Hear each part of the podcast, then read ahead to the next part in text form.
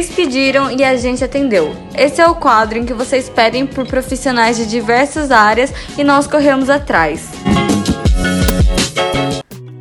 Bom dia, boa tarde, boa noite. Qualquer que seja o horário que esteja ouvindo, seja bem-vindo ao podcast Rugido. Eu sou a Kemi e hoje estamos no quadro Vocês Pediram e a gente atendeu, com o gerente de projetos Roberto Zen. E, primeiramente, gostaria de agradecer pela contribuição com o nosso grupo. Para introduzir a nossa entrevista, você pode se apresentar, contar um pouco da sua área e como você atua nela? Oi Letícia, sua primeira pergunta, meu nome é Roberto Zen, eu tenho 41 anos, eu sou divorciado e tenho uma filha de 7 anos. Eu atuo como gerente de projetos em instituições bancárias, empresas de tecnologia, prestadores de serviços e suas variantes. Como você chegou à posição de gerente de projetos? Pode contar sobre a sua trajetória? É, depois da escola normal, eu prestei vestibular para as antigas escolas técnicas estaduais que hoje chamam ETEX, né? Eu participei de, de um vestibular para eletrônica e antes eram cursos de quatro anos. Eu estudei de 95 a 98. Depois da escola, eu prestei vestibular para uma faculdade privada é, e, e consegui um curso de engenharia em telecomunicações. Era uma das únicas no país na época, que era de 2001 a 2005, que tinha esse curso. E após isso, porque eu estava muito focado em exatas, o que a gente chama de 0 e 1, um, né, em eletrônica e telecomunicações, né, engenharia em si, eu decidi pelo curso de pós-graduação em gerenciamento de projetos, para dar uma diferenciada no currículo. Eu estudei na FIAP de 2008 a 2009 e consegui migrar de uma área técnica para uma área gerencial graças a essa pós-graduação.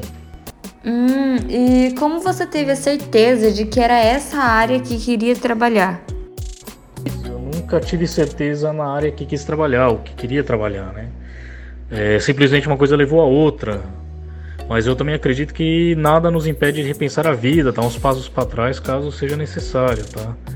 É, mas sempre tive certeza de exatas, gosto de eletrônica e porque meu pai é um engenheiro eletrônico. Meu pai trabalhou para Olivetti, meu pai trabalhou para HP, meu pai morou um tempo lá fora, projetava coisas e isso sempre me atraiu. Ah, sim. E até agora, quais foram alguns dos projetos que foram de muita importância para você?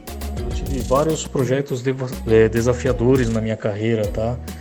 E um deles foi o mais impactante. Eu trabalhei num banco sul-africano que estava crescendo e a gente teve que migrar toda a tecnologia existente. É, desde computadores até o data center para uma tecnologia moderna e era inovadora na época. A gente foi o primeiro banco a fazer isso no país. Era uma tecnologia chamada VDI e impactou todos os funcionários. E graças a um planejamento detalhado e muitos especialistas envolvidos, né, e uma tecnologia segura, o projeto correu de forma a ser bem sucedida e satisfatória. E foi satisfatória profissionalmente quanto pessoalmente. Uhum. E esses seus projetos, eles costumam envolver muitas pessoas? Se sim, como que você faz para ter um bom relacionamento com elas?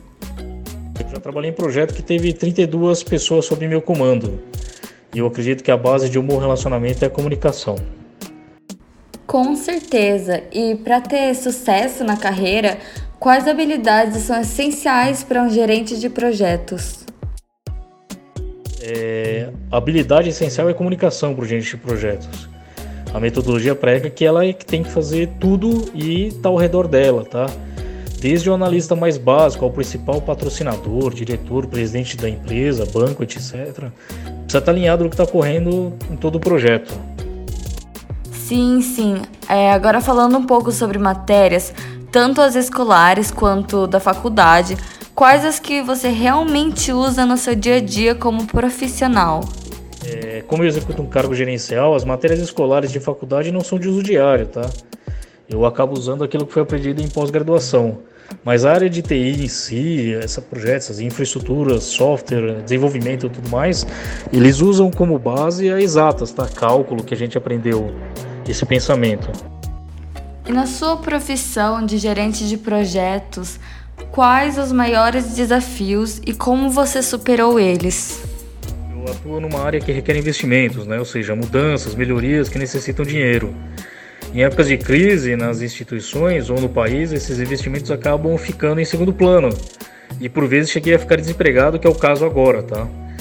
É, a superação vem na espera, no estudo, principalmente no bom relacionamento com antigos colegas, fornecedores e todos que aqueles que já nos cercaram alguma hora, para ajudar numa futura re realocação, tá? Então, a comunicação, manter os contatos, o networking, isso faz muita diferença. Sim, de fato.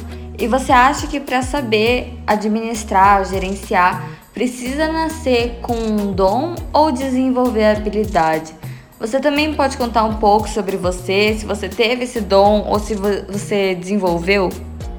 Eu acredito em habilidades, acredito no estudo e na empatia. É, por já estar do outro lado, na área técnica, né, ser um analista ou um técnico em si, eu consegui ter um desenvolvimento pessoal para poder lidar com tudo que se passa nos projetos e o entendimento de quem está trabalhando neles.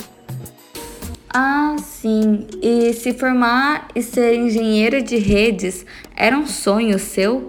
A minha formação de fato é engenharia elétrica com ênfase em telecomunicações, tá? Pode ser um sonho, acredito que sim, né? Os engenheiros veem a necessidade e pensam em soluções. A eletrônica, a elétrica, a telecomunicações, elas me fascinam. A gente está falando desde um telefone comum até satélites que orbitam a Terra, tá? Ah, entendi, entendi. Agora, só para finalizar, quais dicas você pode dar aos que querem seguir a mesma área que a sua? É, as dicas, eu acho que principalmente é porque a área de tecnologia é que mais cresce, tá? O presente já prova isso. Sempre há espaço para inovação e a necessidade versus solução. Então eu acho que a gente pode ver o que está no futuro, carros autônomos, aplicações de celular, é, o trabalho de home office agora já está fazendo a diferença, né? muita gente não tinha investido nisso. Então quem quer seguir essa área, eu acho que tecnologia exatas em si, ela te leva a isso.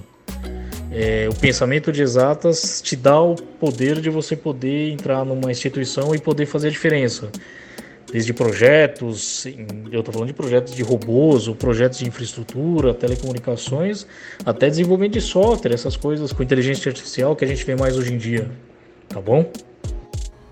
Bom, essa foi a nossa entrevista. Muito obrigada pela atenção. Agradeço em nome de todos os integrantes do Rugido Podcast. Espero que todos os ouvintes tenham gostado e até a próxima.